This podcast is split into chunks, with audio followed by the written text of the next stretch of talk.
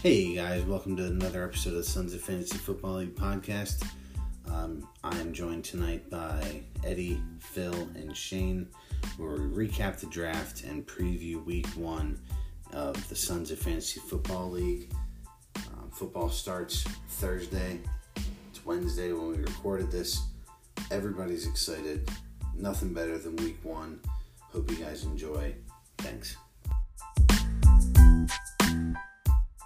All right, welcome to the Sons of Fantasy Football League podcast. I'm your host, the Denver Desert Dog, the commish, Matt Kozlowski. Joining me tonight from the Steel Curtain, Eddie Mitchum. What's up? How are you, buddy? Super. Happy to have you on here. It's good to be back. Also joining us, Phil Bruce from the Seawolves. Yo. Thanks for having me on, man. No problem. Despite my better judgment. You are no longer Mr. Big Stacks either, by the way. Yeah, I know. But got to give the fans what they want, so happy to be invited. Four-man episode tonight. Shane Stein, how are you? Good to be here, Matt. Thanks for having me. Hey, no problem. Anything for you, buddy. So we had our draft on Monday. It is Wednesday night. 9 p.m. that we're recording this. Just had the first waiver run today at noon under the new waiver format. Draft was pretty fun in my opinion. It was a nice day. Got done about 3 hours with some breaks. And it's always good to get the league in the room together. So I guess I'll start with Phil since I think he's the most anxious to talk about the draft. Phil, what was your favorite moment from the draft? I had a few. I liked seeing Kerryon Johnson get thrown out. I thought that was pretty funny. And then me pretty much taking on the rest of the room and bidding myself up on O. J. Howard. And you know what? It's really nice to see. A few years removed now. I guess it took that long for wounds to heal. But Papa Kaz really coming around on just how funny the Chris Carson for Julio deal was way back when. And seeing that come full circle, it felt complete. It's nice to see that story close and very satisfied with that. And I thought he had some good zingers, especially directed at me, that I thought was pretty hilarious. Yeah, the Carson thing, it really feels like that's come full circle, over and gone now that Shane was the one that went out and spent $40-some for Chris Carson. So I think we're in a good place with Chris Carson now.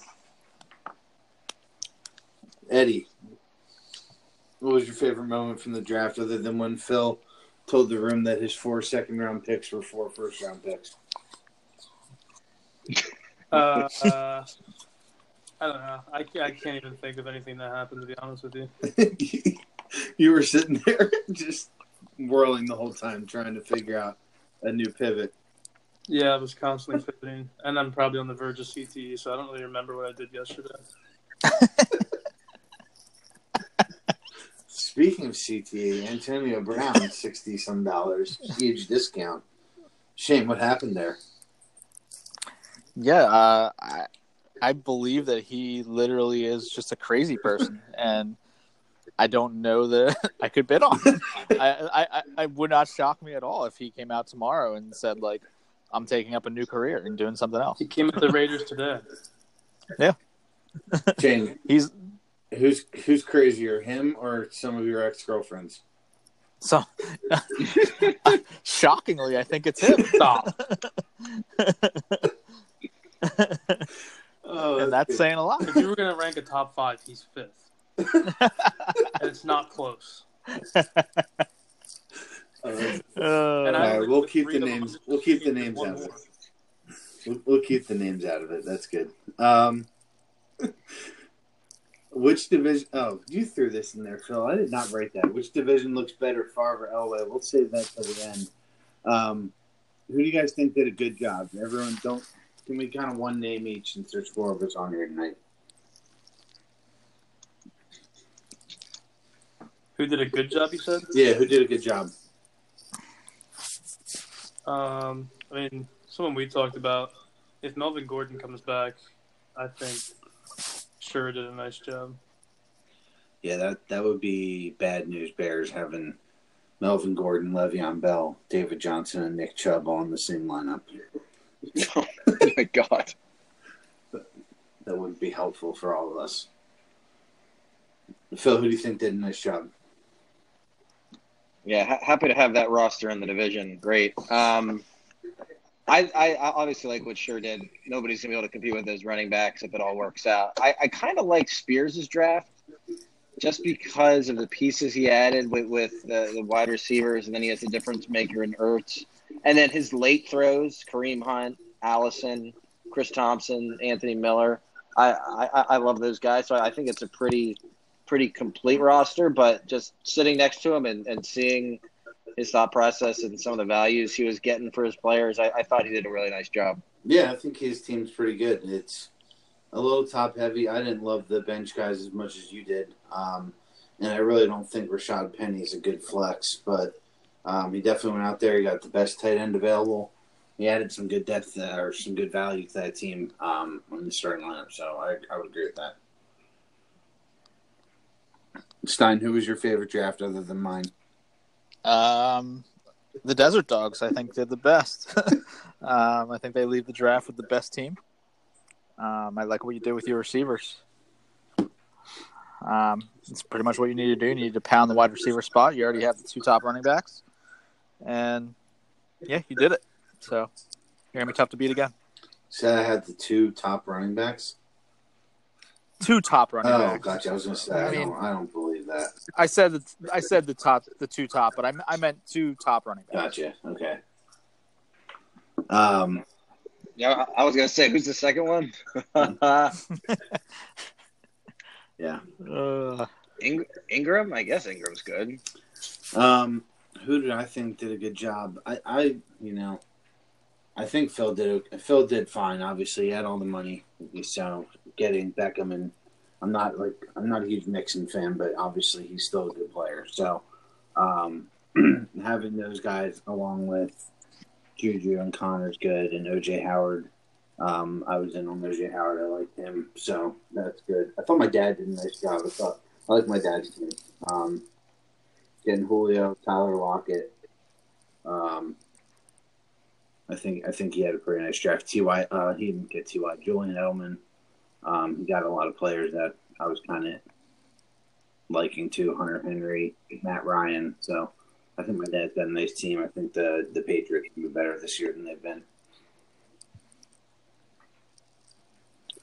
Anybody disagree with any of the good job picks? No, I did like the Patriots. I did say before we left there, I liked his squad. I thought he did a real nice job. I see the Patriots getting back to business this year. Who else did I like? I liked obviously we liked Abusement Park. Those running backs are insane. And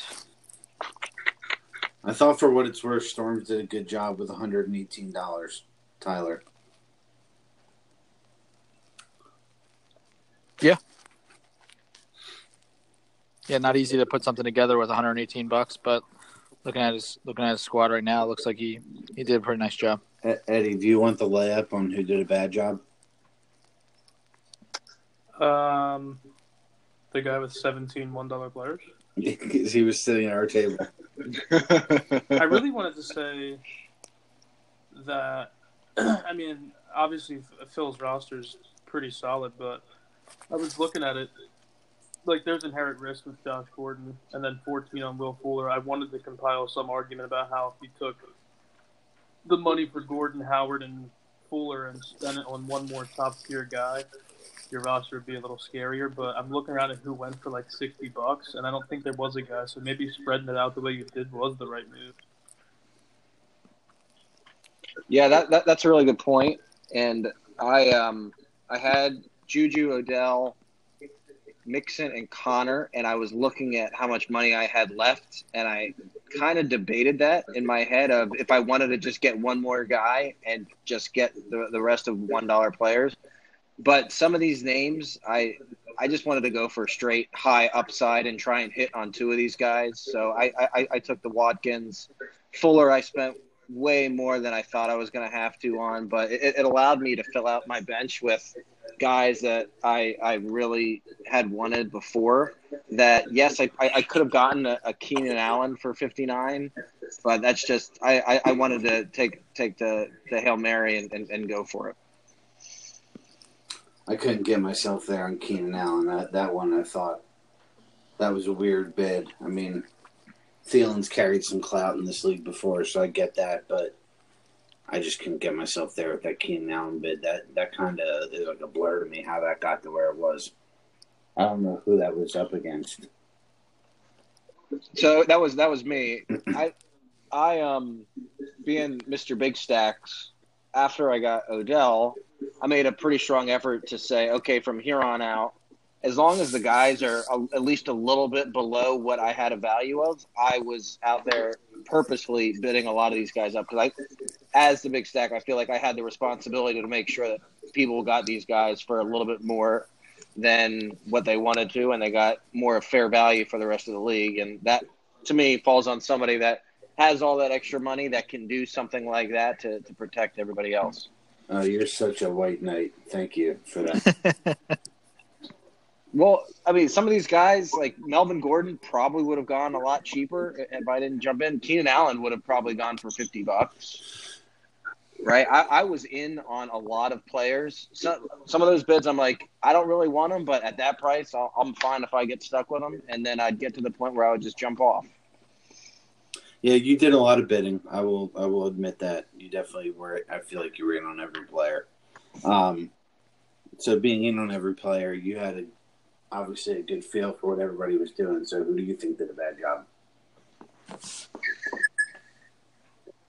Well, I think Butler got stuck with Keenan Allen, and he really didn't want Keenan Allen for 50. He 59. Did get stuck. That's right. That was he was laughing about bidding you up, and you stopped. Yeah, that's right. That's coming back to me now.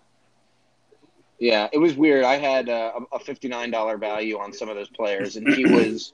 He was one of them where I was willing to go higher. I didn't want to go to 59, but when he hit 59, I knew immediately, like, that's it, I'm out. But I other than that, I don't know if there were bad drafts, but more of players I didn't expect to go so high that went way higher than I had values in. Like the D.D. Westbrook for 32. Like I was high on Westbrook before the draft. But having him around the same price as what we priced some of the like a Miles Sanders for 30, somebody that has that franchise-defining upside, I just had a hard time getting around some of those prices. And like you see, Dede goes for 32. Robert Woods, who everybody agrees is a tier 3 wide receiver with that wide receiver 1 upside, he goes for 37, and it's like you're just sitting there kind of scratching your head. I like Westbrook. I just like the value of him was too much. Good, Shane. After that rant, I kind of forgot what the question is, but if you could repeat it for me. Who did a bad job? It was simple. Well, I think Butler kind of saved. He kind of had the teabag draft of 2019. So looking at his roster, he kind of has a similar to my 2018 team where it's just some bad players at the end. Went receiver heavy. Looks like he's loaded at receiver just like I was last year, and then just a slew of backup running backs at the bottom. So, it's going to be rough. I tried that path last year, and it was not easy. So Butler's going to need to hit some gold on the waiver wire. Yeah, it's funny you said the running backs at the bottom of his draft are backups. I'm not sure Tevin Coleman and Devin Singletary aren't backups, and they were at the top of his draft. So this is a strategy Butler's kind of used before, though, in spending all of his money on 3 or 4 guys.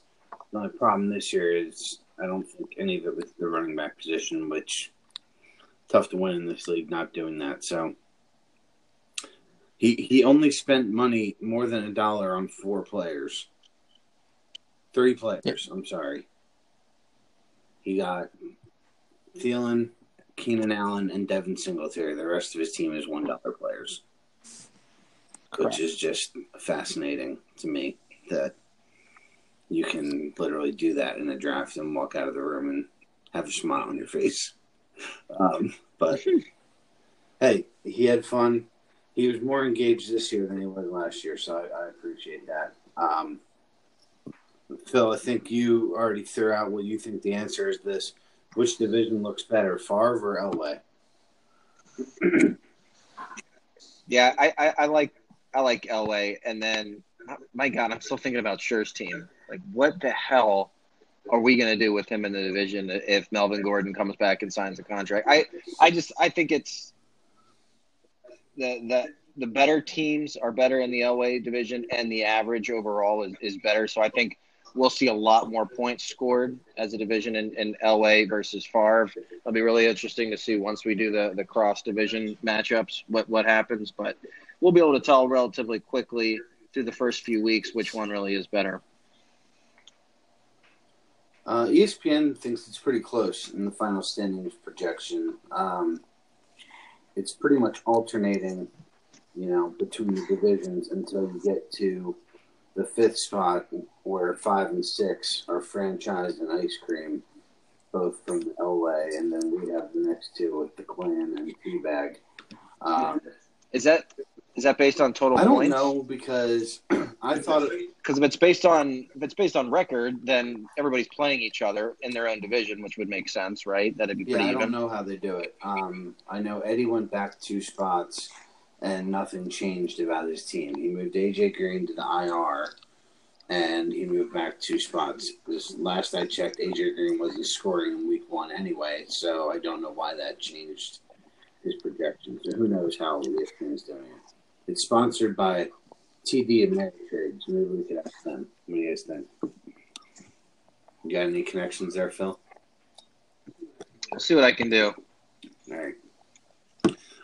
Do we want to talk about? I think the only 2 people that we didn't, 3 people that we didn't mention at all were Fegley, Micah, and Boal. Eddie, you want to give us thoughts on any one of those 3 drafts? My draft wasn't mentioned either, but I don't care if you talk about it. Sorry. Neither was mine, Ed. So. Yeah. Talking about like 3 people. This is basically turned into the Dogs versus Wolves podcast. I know who I wanted to fight. All right, Eddie, give me some thoughts on Micah's draft.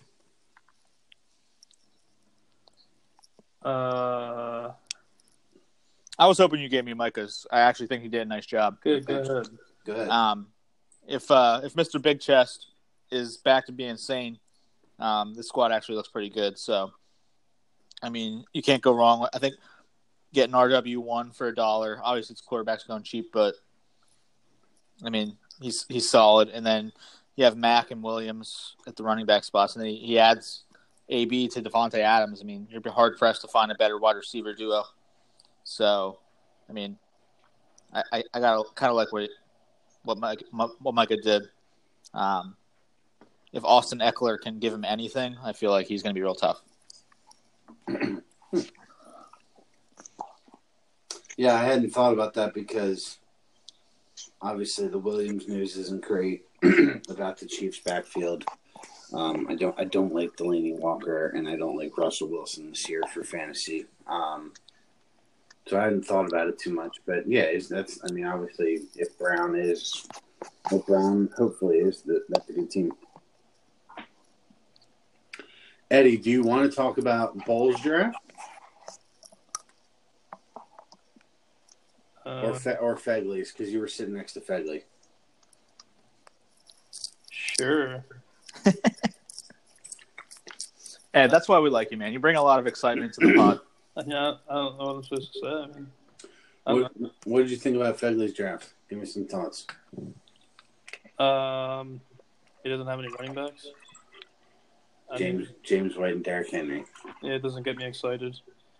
The only thing that gets people excited about Henry is the fact that he had, like, multiple 60-plus yard touchdown runs to end the season. It made it look like he was good, but he's not. James White, who knows, is cluttered backfield. He'll catch balls. I think everyone knows that. I felt bad about letting Alshon Jeffrey go for 17 as a target that I had. I wish I would have gone there instead of A.J. Green just to get guaranteed points. Tony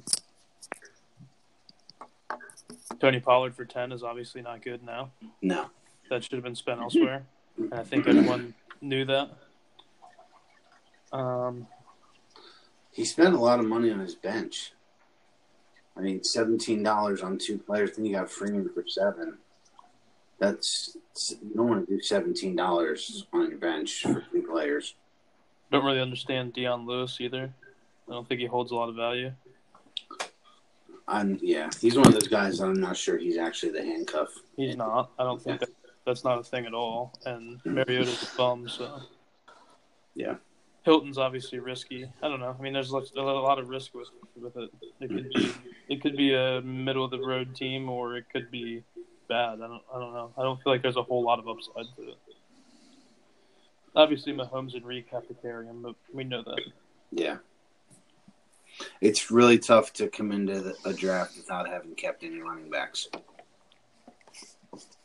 That's what I learned from Fegley's draft. All right, Phil, I'll give you Boal's team. Can I take Eddie's team? Sure. Because, I mean, I mentioned it to you and I mentioned it to Ed that I thought he had a really good draft, maybe on the basis that a lot of the players that he ended up getting were guys that I had wanted. Like, I was going to stop on Deshaun Watson. I ended up getting at 11, but my backup plan was to go up to $3 for Lamar Jackson. So I love getting Lamar at 1. Devontae Freeman at 56, I think is a really, really good buy. I had him in the same tier as, in terms of upside, as Mixon. So I would have definitely paid that. And then I think David Montgomery is going to be one of those guys. We'll watch the game tomorrow night, and it's going to be like, holy shit, how did we not see this coming? They spent an early draft pick on him. He doesn't have any competition for early down work, and he even catches some passes. I know Tariq Cohen does too, and I know Mike Davis is there, but they didn't spend what they did on Montgomery to hand off to Mike Davis. And then the upside with A.J. Green, everybody knows it. Peyton Barber is going to get a fair shot at that backfield. He's probably, even though he doesn't have much talent, he's probably the better overall running back in that Tampa Bay offense. So and Moncrief is coming in. He's going to be the number 2 option in Pittsburgh, which we've already seen Pittsburgh can sustain 2 high-producing wide receivers. So top to bottom, I think it's a really good team. Not even talk about Dalvin Cook, who I'm seeing a lot of people say he's going to be a top 3 or top 5 running back. And Michael Thomas is obviously one of the best receivers in the league. So I think it's a solid roster. It's one that I really didn't want to play week 1, but we'll get into that in a bit. I think Ed did a really good job. Nice. I will take Boal's team then. I left the draft thinking, oh, I don't think Boal did much of anything in that draft, and now I'm looking at his team. Obviously, I like Goff at quarterback. I like Josh Jacobs. I thought a lot about getting him on that bid. I think you did too, Eddie. Diggs is okay. I'm not thrilled with Minnesota receivers, but Diggs would have been the one I wanted. Kittle and Zeke are obviously great keepers. Tariq Cohen carries some value in a league. I think Duke Johnson is the better running back out of the Texans, but I think I might be in the minority there. So it comes down to, can Courtland Sutton or Tyrell Williams or Curtis Samuel or MVS kind of be the guy there? So I think Boal's team could be okay. But there's also there's also some room for this to go very wrong. So quick question for the group. I'm sure you guys watch Hard Knocks. Where was Josh Jacobs? I feel like they didn't spend any time on Josh Jacobs in any of the episodes. They don't. But what? How is that? How do they get away with that? How can they do that? I'm still not sure the guy exists. I could jump into him in the grocery store at the meat counter and not even know. I don't even know what he looks like. Doesn't that seem weird? It's really weird. I want to say I feel like that's why Montgomery has passed over him in, like, ADP. I took him in our rookie draft right in front of Montgomery, and I still feel really awkward about it. Yeah, I mean, Montgomery's also in a much better situation in terms of total offense, right? In terms of total offense, yeah, but in terms of guaranteed touches, I'm not sure. There's a lot more mouths in Chicago to feed than there are in Oakland. You're right. I wonder if there are guys on Hard Knocks that say, like, I don't want to be on TV at all. Like, Brandon Marshall posted something on Twitter tonight, middle linebacker. He got cut by the Raiders. I guess he wasn't shown in any of the first four episodes. And they showed his locker, the name tag being pulled off it then. Like, if a longtime veteran middle linebacker who's pretty well known throughout the NFL is about to get cut, you would think they would spend some time talking about that position battle. I love Hard Knocks, wildly entertaining. I thought they did a bad job this season. It was the Gruden and AB story. I wasn't a fan of it. I don't know. Keelan Doss goes to the Jaguars, too, I heard, I think. Yeah, that was on the finale last night. All right, so the last team to talk about is Stein's team, and I'll take the lead there as well. Obviously, love Chris Carson. Players know, you know, who the guy is on the field. I'm not going there. Rodgers, I like the no-risk Rodgers buy. It's $11. Not a ton that we spent for him, so I like that. I'm in on Rodgers being good this year. Jones and Evans' keeper's good. I like Carson. I would have liked him more in the $30-some, not the $40-some, but, you know, at that point in the draft, he was the best available, and I don't think you had a player yet, so you needed to go get him. Cooper Kupp, obviously love me some Cooper Kupp, but the point that Eddie made, I think, about Kupp when you drafted him holds true. Good luck finding the weeks that he scores because he's more the red zone guy. Will Woods and Cooks get more targets than him? Mark Andrews, you stole that one from me. I like Mark Andrews. Massive overpay for Miles Sanders, but he's, you know, an elite talent, so you got to do what you got to do to get that. Whoa. Why is that a massive overpay? $30 puts him at one of the – he's cheaper than Montgomery, and he's cheaper than Jacob. Wasn't it 36 or 38? It's 30. No, just 30. Okay. 30. I still think it's an overpay because I think that's Jordan Howard's job for a couple weeks. I don't know. Yeah, but by the time he gets going in the second half of the season – he could turn into a McCaffrey type guy in that, right? They used the second round. I also have yet to see any proof that a Doug Peterson offense focuses on one running back. No. Well, they've never had the running back talent to even focus on before, right? I just think it was an overpay. No, I think it's fair. I was looking to get Sanders, hoping to get him for around the 20 mark.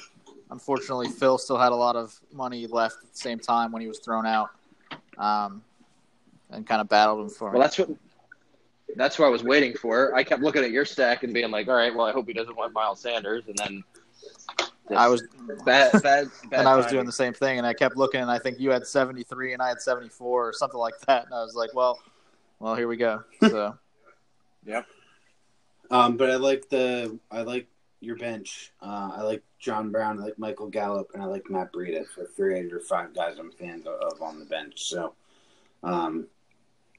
I think he did a decent job there in getting some players that can help fill in. So, yeah, I left the draft not too pleased with what I did. I mean, I actually got my 4 targets, like I told you guys the other day. I went in saying I wanted Rodgers, I wanted Carson, I wanted Sanders, and I wanted Kupp, and I got all 4. And I still feel like my team's not that good. But, I mean, I do feel like I have a little bit of depth this year where I might not have in years past. I feel like my bench might be a little better than usual. Yeah. I was going to say going into this that I might have been one of the guys that was on the list of not doing a good job. Thank God Butler saved me. But I think everybody has an argument that they did a decent job except for Butler, unfortunately. So, all right, let's get into the Week 1 matchups. Week 1 is finally here. Starts tomorrow. Everybody I know is so excited. Football's finally back. We'll start off with said Hammer against Teabag. This is the least important matchup of the week. I'm doing them in that order. Sorry, Shane. It's not you. It's a Butler thing. We'll start off with your team. Is Matt Breida a better flex than Miles Sanders for Week 1? So Breida got named on the unofficial depth chart yesterday as the starter for the Niners. Can't say there's a lot of weight behind that because it's unofficial, but if that's true, you would think maybe Breida would get more touches than Sanders. So, what say you guys? Yes. Phil.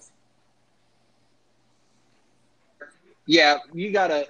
Sanders was never a Week 1 buy. You got to see what the pace is, and then he's probably not going to be the starter right away. You're going to have to wait a few weeks on him, and then probably Week 4 he takes over, and then you'll see what you have.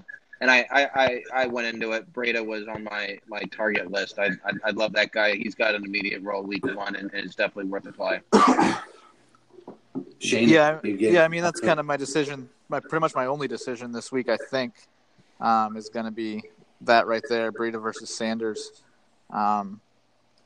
Possibly looking at maybe moving Emmanuel Sanders out of the lineup as well, but I think I'm probably going to lean towards Breida, but I'd like to see some reports here before the kickoffs on Sunday about what's going to happen with touches-wise. I think you want to go Breida, but I don't know what the Eagles are going to do. If they get up big, do they give it to Sanders to see what they can do, or do they know that he's the better player already and they just kind of hold out on him? And is Sanders more of the guy that's better for them in big games when they need their players out there?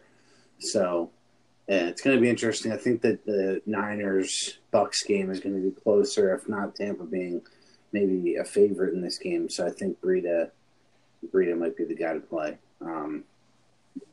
It's also the highest-scoring game of the week in terms of total points in Vegas, right? So I think you want a piece of that. Yeah, no defense in that game.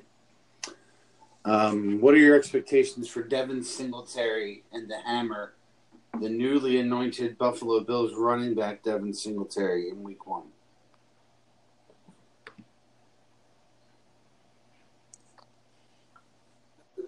Has he been named starter? No, I mean, I think it's going to be a committee thing, but – I don't know. That's why I asked what are your expectations, because I don't have much of it. They officially listed Gore as the starter, but I can't imagine that Gore gets more than his 8 to 10 carries. Yes. My God. I'll start. I have a floor as low as 0 on Singletary's points this week. I also think he's a pretty low upside guy. I don't see him scoring in the double digits at all. Go ahead, Ed. I agree. I think that's fair. I think they're going to lean on Gore and they're really going here and kind of ease him in. As much as we don't want to see them lean on Gore, the dude won't go away, so they're going to use him. How many carries can you see Gore getting, Ed? Well, Allen's going to take 27, so there's not a lot left on the table. 10 to 12? Yeah. Okay. It's going to be game script dependent, too. I've kind of been saying I think T.J. Yeldon's the best running back in that backfield, but I don't think that's actually going to come to fruition because, you know, NFL coaches I don't think are very intelligent, so that's that's where I stand on that. My expectations for Singletary, to answer my own question, same as Phil's, floor of 0, ceiling of 7. So, yeah. Who wins Teabag versus Hammer? I'll take the baggers. Yes. I think it's closer than you think, but I'm going to take myself in a low-scoring close one. I'm a little worried about Hopkins playing on Monday night and Big Ben against New England in a prime time. Yeah, I have no idea how that Monday night game's going to go. In the Dome, DeAndre, I'm playing Deshaun. I don't feel great about it. I have no idea how that Steelers game's going to go Sunday night. I don't know how I feel about it. But I'll take me some teabag in this matchup. Yeah. Clean sweep for the Baggers. Next game, Patriots versus Mad Dogs. We'll talk about the Patriots first. How do we like Matt Ryan on the road week 1 against Minnie? We like this. Ed, start with you. What do you want, like a number? No, just do you like him? Do you think it's a good play? I wouldn't be excited about starting Matt Ryan on the road in week 1 at Minnesota. I don't think you're excited about it, but I don't know. He plays like 90% of his game in domes this year. I think that's huge for him. I think it's huge for the whole offense. I don't think there's anything to be excited about, but I think you still roll him out there as one of the top-tier guys over the last couple seasons. I'm fine with it. Shouldn't be too cold, Minnesota, this time of year. True. It's normally the cold weather that worries me with him. I think he's fine. I think he's good for 2 touchdowns, probably 250 in the air. Maybe a little less than 250. Is there a new stadium in a dome? I was trying to figure that out. I feel like it was outside. I thought it was outside, but...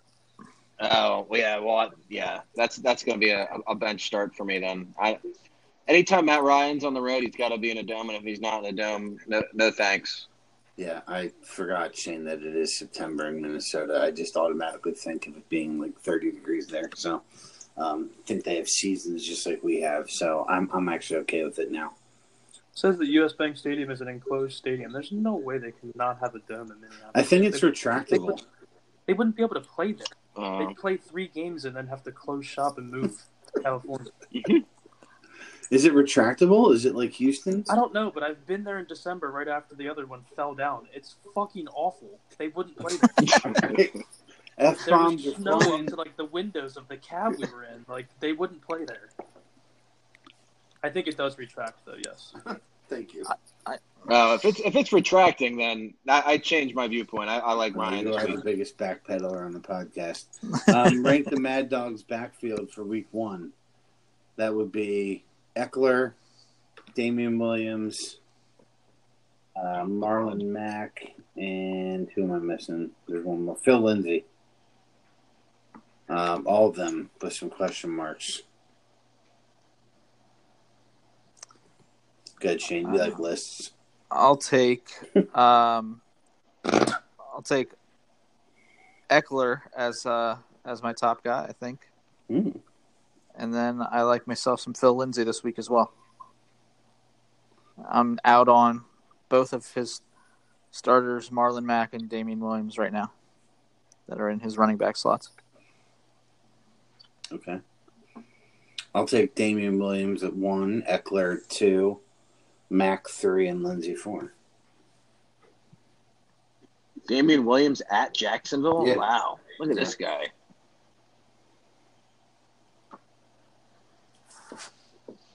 Eckler, Mack, Lindsay, Williams.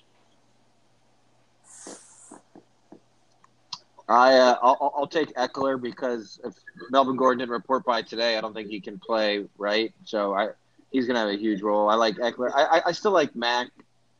Williams probably last. I like Lindsay right ahead of Williams. All right, who wins? Patriots versus Mad Dogs? I'll take the Pats.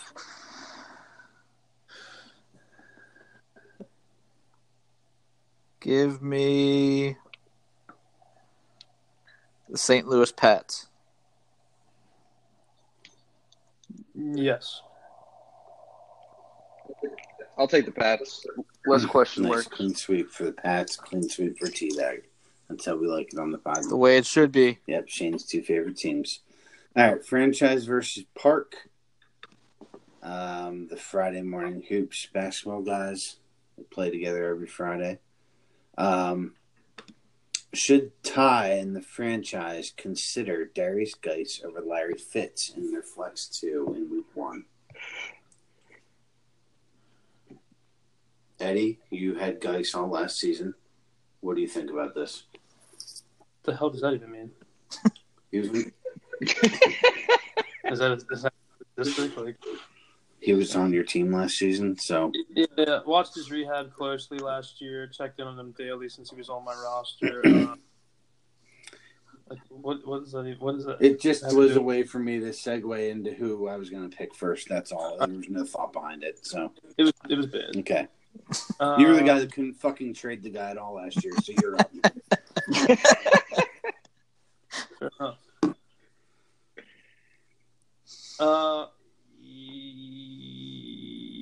Yes. I don't know. Do we know what either one of these guys are going to do? No, that's why. I don't know. Throw a dart. I think Arizona has a better chance to win than Washington, so I don't know if that changes. I'm going to say no. And I think Larry Fitz is a startable player this week in daily lineups. FanDuel? I don't. Yep. Wow. I don't know if I'll go that far, but I think you got to wait a little bit to see what the Gucci-Peterson split's going to be. So I would start Fitzgerald this week. I want to use Eddie, can I use it here? The law of flexology. Yep. I think anytime you get a chance to put a running back in over a wide receiver, if that's the debate, the running back breaks the tie. So, honestly, I would consider Justin Jackson before Gucci, I think. I hate that you guys call him Gucci. Over Gucci, baby. 10 touches for LaShawn McCoy in week 1. KC at Jacksonville.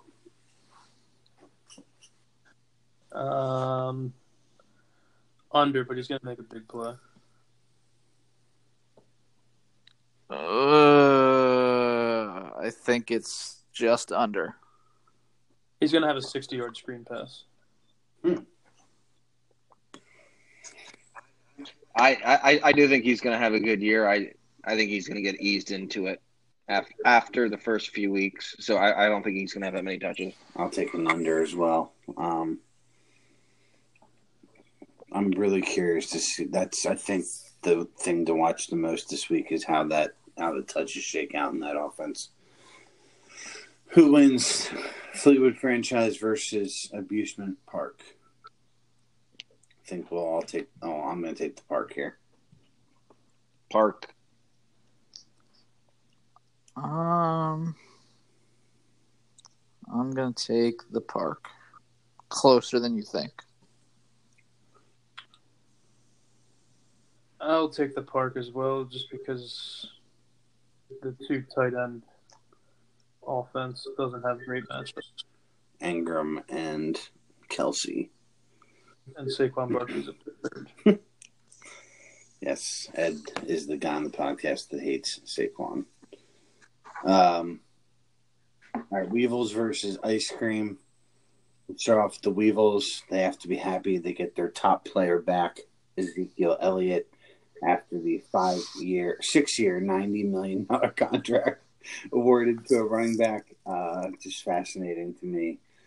Who with Zeke coming into the lineup, who do you think starts in his wide receiver 2 spot? Currently, Cortland Sutton's there.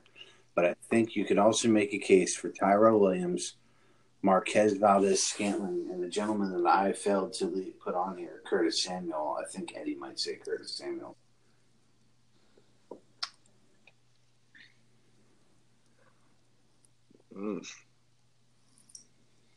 Samuel against the Rams, Sutton against Oakland, Tyrell against Denver, and MVS tomorrow night against the Bears, if that helps you guys out.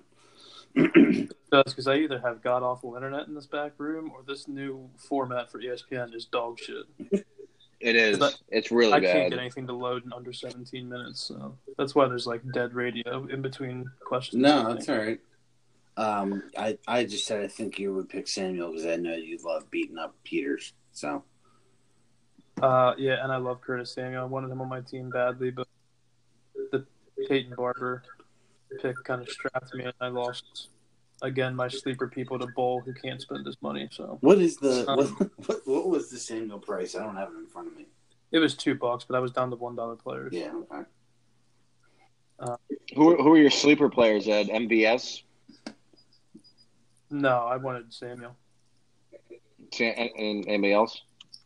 I don't remember offhand. I was writing them down and erasing them as they were getting taken. You liked Gallup. Yeah, I had Gallup on my list at one point.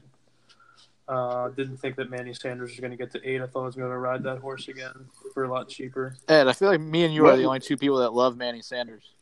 I can't quit him, dude. Yeah, he's just so good. Love him. He looks good. What's the upside with Gallup? Why are you guys so high on Gallup this year? I wasn't high on him. I just think there's a lot of potential for him. They don't have a number 2 other than him. If people, I mean, Beasley's out of town. I feel like there's going to be a little uptick this year, and I feel like there's going to be he's going to have a few weeks this year that are just big weeks, real big weeks. So I like him because I think he was overthrown for touchdowns 5 or 6 times last year. And I also don't think Amari Cooper's healthy, so that's I saw a thing on Twitter that was like was just showing him running routes, and he was shitting on people last year. Yeah, Dak just couldn't get him the ball. Yeah. Like, he is a lot better than people know, just in terms of a route runner. But to answer your question, I haven't seen enough out of Sutton. Tyrell Williams is another guy that did not show up on Hard Knocks. Really weird. And I'll go with Samuel. I think I'm going to go with Samuel as well. I don't really. I'll go Samuel too. Sorry, Shane. Yeah, I don't really like any of the options, to be honest with you, but I'll go Samuel. Oakland Denver feels like a field goal fest. And I think it's fair to say that the Rams are going to score, so Carolina's going to throw. I like Samuel this week. I think it's a good one. I'm just not – I'd like to see Cam play with the foot injury and the coming back from the shoulder. I want to see that. MVS is not the play tomorrow night. If you're looking for a DFS showdown matchup tomorrow night, it's Geronimo Allison. He's the play tomorrow night. And then I would probably pick Sutton because – I just think the Oakland defense sustains, and I think Flacco's out to prove to some people he's got some game left in him. I wasn't a fan of it when it happened, but everything that there's just a lot of good vibes around Denver right now, so I like that. As someone who's addicted to the week-to-week fantasy games, why is Allison the play tomorrow over MBS? So Allison's the slot receiver, and Bryce Callahan was the top slot corner in the NFL last year, and he was on the Bears, and he's no longer there, and the guy they replaced him with was like bottom 5 in the league, I want to say. So, nice. Good intel. So. This is why this guy's won 3 out of 4. We're playing checkers. He's playing chess. Is Rashad Penny Spears' best bet in the flex for week 1? Because I don't like it. I didn't like to buy it all. I'm not a penny guy. I think it's Geronimo Allison because the guy that he's facing is one of the bottom 5 cover corners for slots in the NFL. Yeah. That's what my research says. I don't think it's Penny. I'm a little concerned. I'm actually not concerned, but I heard you guys talking at the draft that this is going to be a split load, and I really don't see that happening. I think Carson's clearly better. Yeah, I made that comment, and so I'll address it. I think Carson is the short-term effective answer, but you don't spend a first-round pick on a guy like Rashard Penny to not at least give him some bit of opportunity, right? They're going to want to take advantage of potentially having an extra year since he's a first-round pick. On the contract, on his rookie deal. I know sometimes it doesn't matter, like with Zeke. I can just see them doing everything they can, even if Carson is a better overall back, which it looks like he is so far, to try and get Penny into the offense somehow, some way. I think the whole draft capital thing is just such a dead horse that's been beaten so bad. Like, they're trying to win games. I don't think anyone cares what the draft capital is. Well, I mean, look at Ronald Jones in Tampa Bay. Like, that dude cannot play. It is crystal clear. He has no place in the NFL, but they're not going to give up on him because they drafted him in the first round last year, and they don't want to look stupid. No, I mean, they're not going to release him. They're not going to force him out there if they can't win with the guy out there. And I'm not saying that Penny's in this situation, but they're not going to try and feed the guy the ball if Carson can win them games and Penny can't, just because they spent a first-round pick. Tampa and Seattle are also going different ways, too. Tampa's got a new coach, new offense. He's trying to figure out where players fit. Probably not anticipating winning much this year. Seattle's a playoff team. Like, they're trying to win games, and if Penny's not getting done, they're not going to waste Russell Wilson's prime. And also, I think we have to look at positions, too, and, like, that the way the first-round contracts have changed, being able to get a rookie running back in the first round and be able to get that fifth year on that rookie deal and then get rid of them, I think is valuable, because we're seeing teams abuse these running backs for 4 or 5 years and then cut them loose, and then these guys can't even get second contracts in some cases. So I think being able to take a running back in the first round, same as being able to take a quarterback in the first round and get yourself that fifth-year team option is pretty intriguing to a lot of teams. I don't know. So yeah, I mean, I kind of I see what you're saying, but I disagree. And the reason I disagree is there's value there, but as we just saw with Zeke, when you take a running back in the first round, especially high first round, there is this sense of complete entitlement that is going to make them, if they do a good job, make them come back to the table, because they know what you just said. People running the wheels off them and going through 5 years and then not giving them a big deal and letting them go. Like, they know that's coming. So you're going to see this Melvin Gordon, Le'Veon Bell, Zeke Elliott, where these high draft picks, I know Bell was second round, but like the high draft picks are going to say, hey, you have to pay us now or we're not playing out the rest of this deal. I think what that's going to cause for the ripple effect is they're not even going to – I don't think running backs are going to get taken in at least that first half of the first round. I don't see them getting taken in the first round at all, because it is such a replaceable position. Well, Zeke went 4 overall. If you take a running back 4th overall, it's because you think he's going to be the best running back in the league.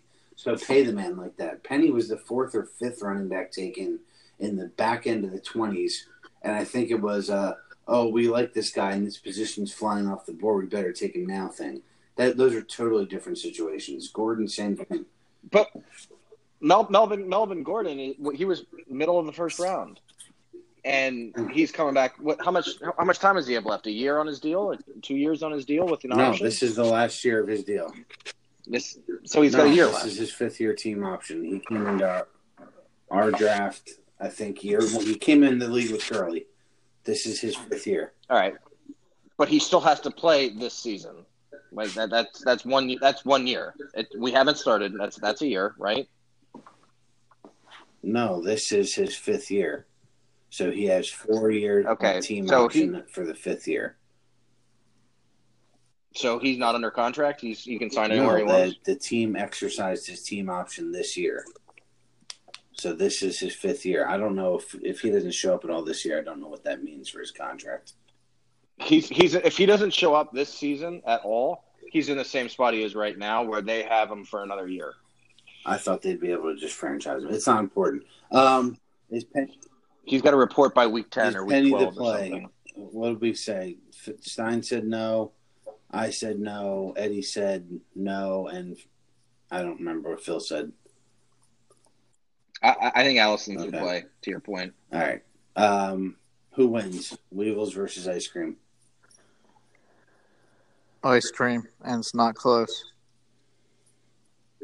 Ice cream. Good. You just read the projections or not?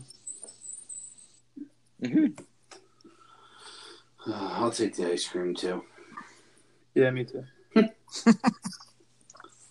All right, 4 clean sweeps, 2 games left. Dogs versus Clan. Which wide receiver for the Dogs out of Woods, Godwin, or Boyd gets the most targets in Week 1?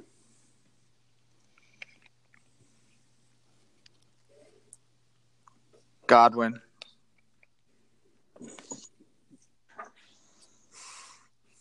I'll take Boyd.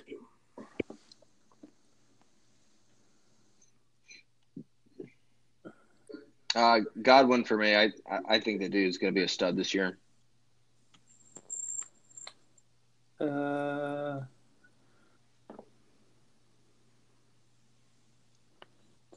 Take Boyd. They're going to be losing. Yeah, and nobody else really in town there. He's not going to have the most catches, but he'll get it thrown his way in the dirt a lot. Yeah, I'm not really thrilled about the Red Rifle, but it is what it is.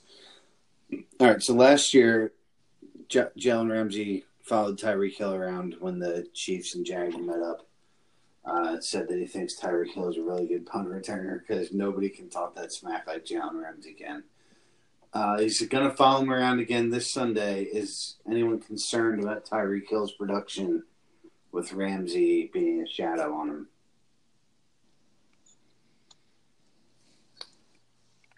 I am. I think I'm always concerned about Hill's production because I don't think he's a good receiver. I'm concerned about that whole Chiefs offense going up against the Jags D. I don't really know what that game's going to look like, but I think the Hill owner, the Mahomes owner, who happens to be the same person, I think he's going to come out of that disappointed, but it'll be good to get it all out of the way in Week 1.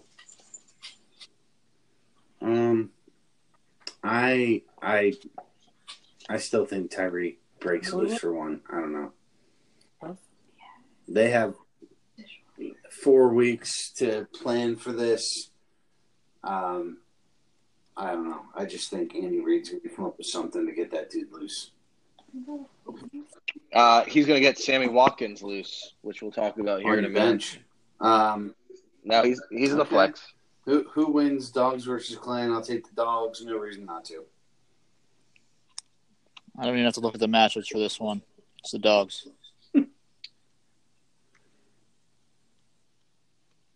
Good, Phil. I feel like the Klux Klan has some good karma coming their way, and they're going to win this one. The Dogs. Phil, did you know in the Dogs' last 30 in the Sons of Fantasy Football League, we were 26-4. Who wins the game of the week? We're going to get there now. It's Wolves versus Curtin. Half of the podcast. We'll start off with the Wolves. Is Latavius Murray really flex worthy? Phil, I guess, is ruining that question now and saying he's not. Well, I mean, I guess so. When we were at the draft, you made it a dick measuring contest. That's what you did. No, you're right. I did. Okay, but when Peyton Barber went for 7. I kind of like made a comment to myself where I sighed heavy. That was out and loud. It wasn't it to yourself. What's that? It was out loud. You didn't make it to yourself. It's like that time I drafted Adam Thielen ahead of the curve because I was smarter than everybody, and he said, "Got to get a piece of that vaunted Minnesota pass offense." Well, either way, it wasn't because. All right, it wasn't because I didn't like Peyton Barber. It was because I had just drafted Latavius Murray for 6, who I guess I'm the only person that's high on, but. If you look at what has happened over the last few months, as soon as free agency opened, the Saints locked Latavius Murray into a deal, right? I think he's going to be playing that Mark Ingram role that we saw from 2017. He's busy. He's a bigger back, tall. Like he's taller than Kamara is.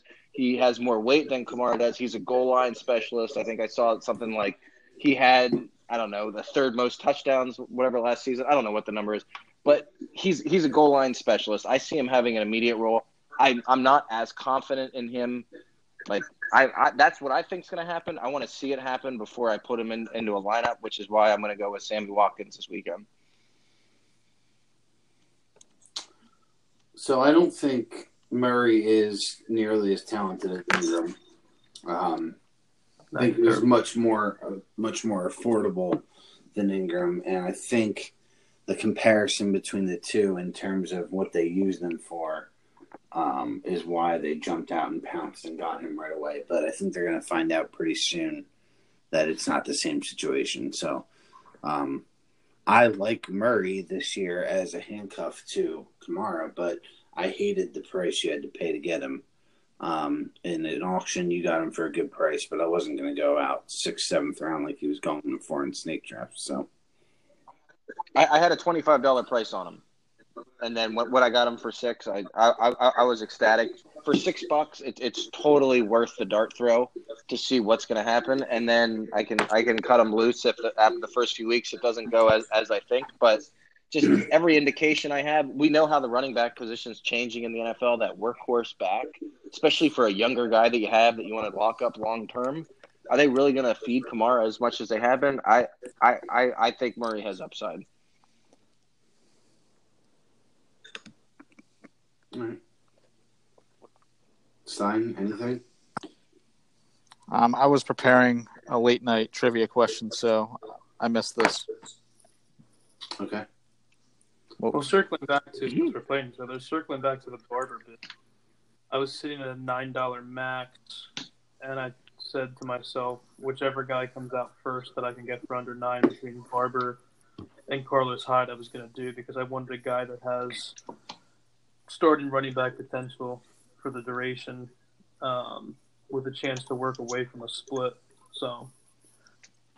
No, and to go back to my point, it wasn't to say, like, oh, my God, I can't believe Peyton Barber is a bad player or it's not a good pick. It was more of, I can't believe I just got Murray for that price of cheaper than Barber. I'm fine with Barber. I don't think he's that talented, but he's the best back in that offense. I'm fine with that pick. You get a starting running back for $7, you do that every day of the week. As an RB4? All right, what's a realistic stat line? I think he's fine with that. I think he's no, he's my RB4. I could give two shits if he can. No. Yeah. What's a realistic stat line for David Montgomery out the gate as a rookie Thursday night? What do you guys think? What do you guys think he's gonna do? I mean, we talked up a little bit how much everyone kind of likes him now. When I watch him play, I feel like I'm watching Matt Forte in that offense. That's, I think, very high praise, but I could see him going for 100 total yards and a tutter tomorrow. Well, Matt Nagy said he's pinching himself trying to figure out how this dude just fell to them and they got him. So I think the work rate's going to be pretty high. I hate doing stat lines, but I'm excited about it because I don't think Green Bay's defense is going to be anything to worry about.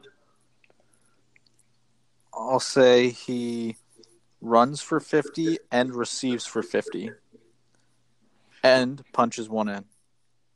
It's really low. He's going to have 14 rushes for 80 yards, 2 catches for 14 yards, and 2 touchdowns. Ooh.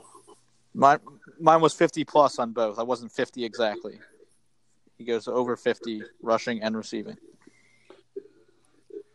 Dude, the hype is real. This guy's the real deal. Make the Desert Dogs juices flow than a 25-point effort against the two Wolves from Montgomery tomorrow night. So I would be flat out honest about that.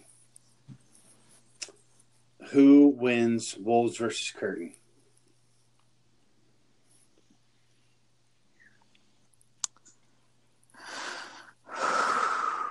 This is a good one. I'm going to go with the Curtain.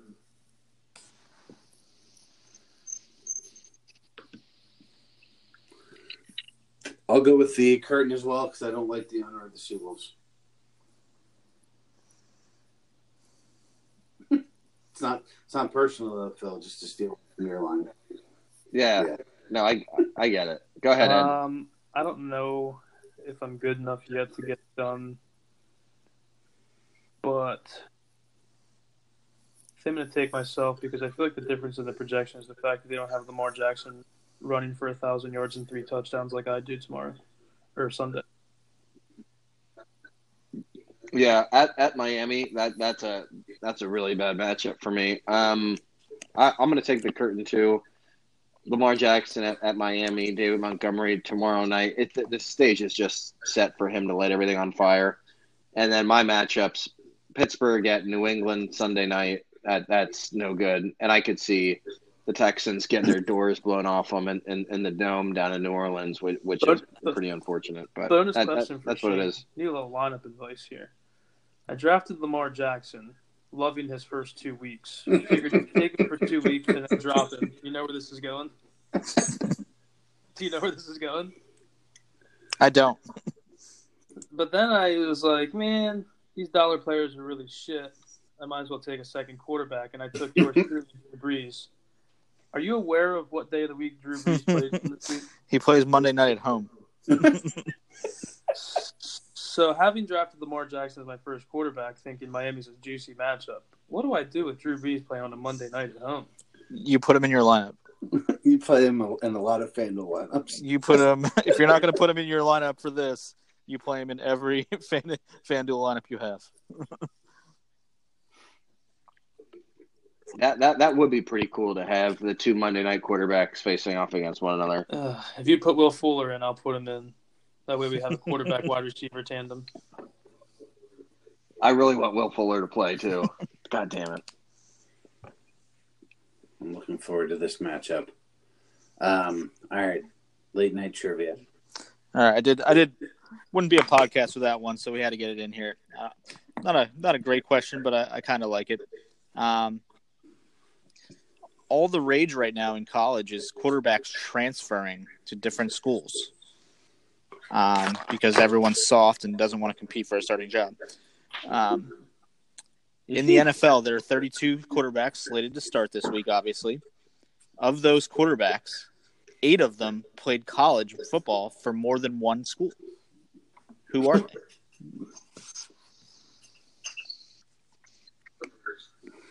I'll go first. That's correct. Russell Wilson. Can you name the schools? Correct. Wisconsin and NC State. Jacoby Brissett, Florida and NC State. That is correct. Good pull, Ed. You're welcome. He was on the McAfee show this week. Joe Flacco played at Pittsburgh and Delaware. Very good pull, Matthew. That is correct. Oh, shit. It's back to me. Let me think. I got another one. Me too. Mm-hmm. You said there was 8, Shane? There are 8. I got 2 more. I got 3, I think. I feel like, did Rivers transfer? I feel like Rivers was a 4-year starter at NC State. He did not transfer. No. All right. Phil's out. I'm out. It's down to the 2 big guys. Baker Mayfield, but I don't remember the first school. Baker Mayfield is correct. Texas Tech and Oklahoma. That is correct. Yeah, Texas Tech. That's correct. Cam Newton, Florida and Auburn. Damn it. Cam Newton is correct. He played for Blinn College, Florida, and Auburn. But he's the only one to play for 3.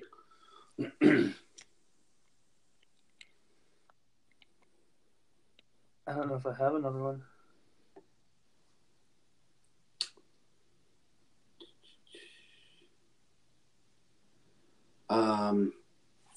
Kyler Murray transferred, didn't he? It's Edwards' turn right now. But sorry. Kyler Murray transferred, didn't he? Kyler Murray is correct. Oh, that's bad. Playing out of turn, kind of like you did at the draft. Yeah, I did do that. Played for Texas A&M and Oklahoma. There are 2 left. No, I don't have one. I have a guess. Did Dak did not transfer? He was at Texas A&M his whole career. God, he didn't play Texas A&M at all. Mississippi State. I'm sorry.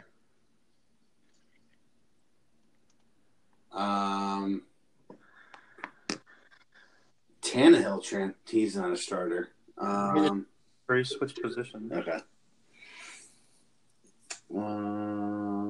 down. Oh, I do feel like it's like a Fitzpatrick name, though. He went to an Ivy League school, if you didn't know that. Oh, I didn't know that. Fun fact, Ryan Fitzpatrick was the 2004 Ivy League Player of the Year. I didn't know he was in the Ivy League. Mahomes was a transfer, wasn't he? Mahomes was not a transfer. All right. You guys, when you want a clue, let me know. Clue. Both of the remaining quarterbacks are Super Bowl champions. Big Ben? Big Ben is not. He played for Miami of Ohio. Yeah, I knew that. All three. Did Carson Wentz transfer? Did not transfer. He played North Dakota State. I feel like that's what you would have used a Super Bowl championship type line for. Somebody that was a backup, injured, Foles, sitting on the bench. Nick Foles is correct. Can you name where he played? Oh, Arizona. What was the first one? He played at Arizona, but he started somewhere else. UCLA? Nope. He started in the Big Ten at Michigan State. Wow. Oh, my God. No, now you say that. I do kind of remember that.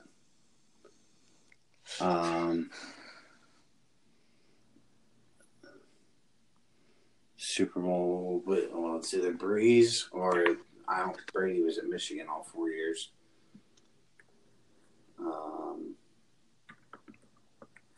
Who else are we missing? There's only two other Super Bowl champions that you didn't name so far. So.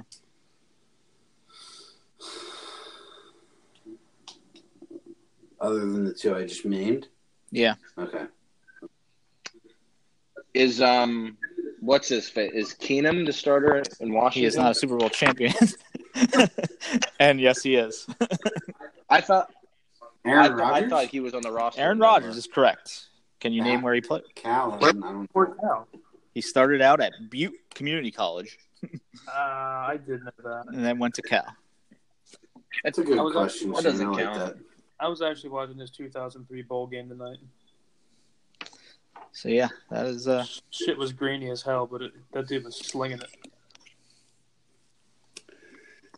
All right. Angelo Hall. One more fun fact for this. You know the only school to offer Aaron Rodgers a scholarship? Division I? Fresno State. Illinois is the only school that offers. That's astounding. No wonder he kicks the Bears' ass every time he plays him. All right, Phil, I'll give you a little bit of an open floor to do a rant because I don't feel like you talked enough this podcast. Well, I don't know if any of our subscribers are listening, especially after all the cursing that's happened. So there goes our young children subscribers. But I did want to throw something out there, and since we're on the eve. We're on the eve of week one starting. I thought this was really interesting. And I was on Twitter.com, and someone made a reference to this. I'm not going to say – I'm going to anonymize who the quote is about and who the team is. So just listen to this quote and think about it for a second. The head coach came out and said this offseason, blank, blank – is our guy. He's our starter. There's no doubt he is going to be a blank blank for a long time. And then in the offseason, they traded up to draft a running back on day two, and they also signed two free agent veterans. Do you know which team I'm talking about? It would have to be the Buffalo Bills, I'm guessing. That would be the Buffalo Bills, and then they cut LeSean McCoy, which everybody knows. But my point is, what coaches say, a.k.a. Todd Gurley, is healthy, ready to go. I wouldn't pay as much attention to as trading up on day two to get a running back, matching an offer sheet for Malcolm Brown to make sure that they have a strong number two there. I think on week one we see Malcolm Brown play in for a few series way more than what they're used to seeing. Gurley's rate when they are up double digits, which they were a lot last year, was off the charts. Like you never see starters play that long. They're going to get a huge cutback in his time there. Malcolm Brown's going to play in for more series. Daryl Henderson's going to take some of the third down reps, and what we're going to be left with is a Todd Gurley that may or may not be healthy with probably a 40% usage rate over what he's doing. That's end rant. I just wanted to go on record to say that before the season started. That's where my head's at. I don't think I've ever argued any of those points today. I just feel like he's still going to get the goal line work. And the guy scores 18 touchdowns a season. Sounds like wrong. But Shane, what my head's at is Shane made the comment after the projections were sent out to the group chat that, you know, me and you were top two and let's give the people what they want this year. The people already had this 2 years ago, and it was the most embarrassing championship effort I've ever seen. I think left by over 80 points. So I'm looking forward to hopefully doing that again to you this year. Yeah, you know, that's great. Why don't we keep talking about what happened 2-3 years ago on this podcast and see what happens to that subscriber number?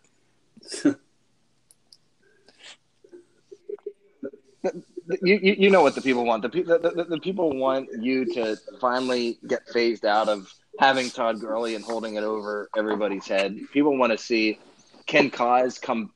Is Kaz a better owner than just having Todd Gurley drafted in the first year of this draft? That's what people want to see. And can he take on all these challengers that are going to be coming for him this season now that the amount of draft cash has substantially increased? 2018 postseason for our league.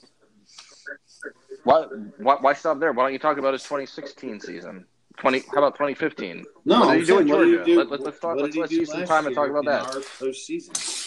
He didn't do anything. He didn't play. I didn't use him. So you're clueless, and you are a troll. That's what I have to say about you. So, with that being said, Shane. Sounds like I hit a nerve, but thank you for joining me tonight. Phil, this will be your last podcast ever. And if we're all doing big preseason takes, I'll throw mine out there. Yeah, let's do it. That's going to be a dude. Damn it! Still feel good about it, Eddie? Yeah, he's going to be a stud. Okay. Ebron's value is higher now than it ever was. I like that one, Ed. Oh, I can see Brissett taking that team to the playoffs. They have a good roster. I bet on the Texans. Shane, you got any hot takes?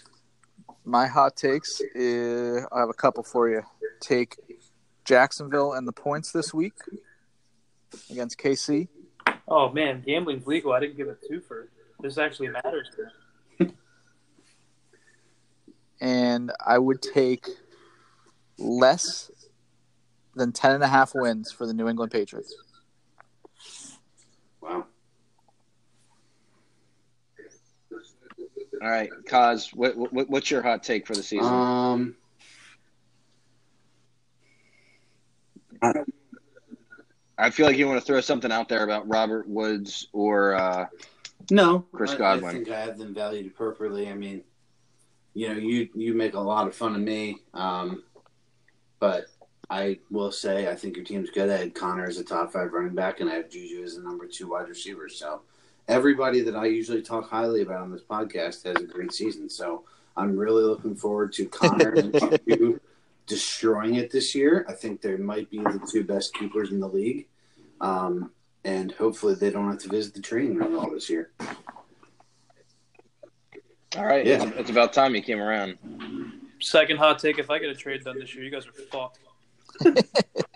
Because I outplayed all of you with a fucking drafted roster. Give us a 2-for-1 and let's close it up, Ed. I closed my Chromebook. I'm going to bed. All right. Here's a hot take. If Melvin Gordon comes back this week or next week, nobody's beating. Sure, he's going undefeated. All right. That's interesting. Well, Thank you, Eddie and Shane, for joining me. I appreciate it. You guys are good people. Phil, I appreciate you on the podcast, but that's about it. I think you suck. It's been a good run. Thanks for the invite so far. You guys have a good season. Shane, are you excited? It's going to be that time of year, you know. Everyone's seasons are getting ready to start. It's starting to get exciting now. So, yeah, I'm pretty. You guys feeling that? You feeling like the tingle? Yeah. Feeling tingly. Yeah. All right. I'm not going to be able to sleep tonight. 84 minutes too many that we've been on now tonight. And, again, thank you guys. Looking forward to week 1. Best of luck to everybody not named Phil. And just looking forward to seeing where things shake out after Monday. Thanks, and talk to you guys next week.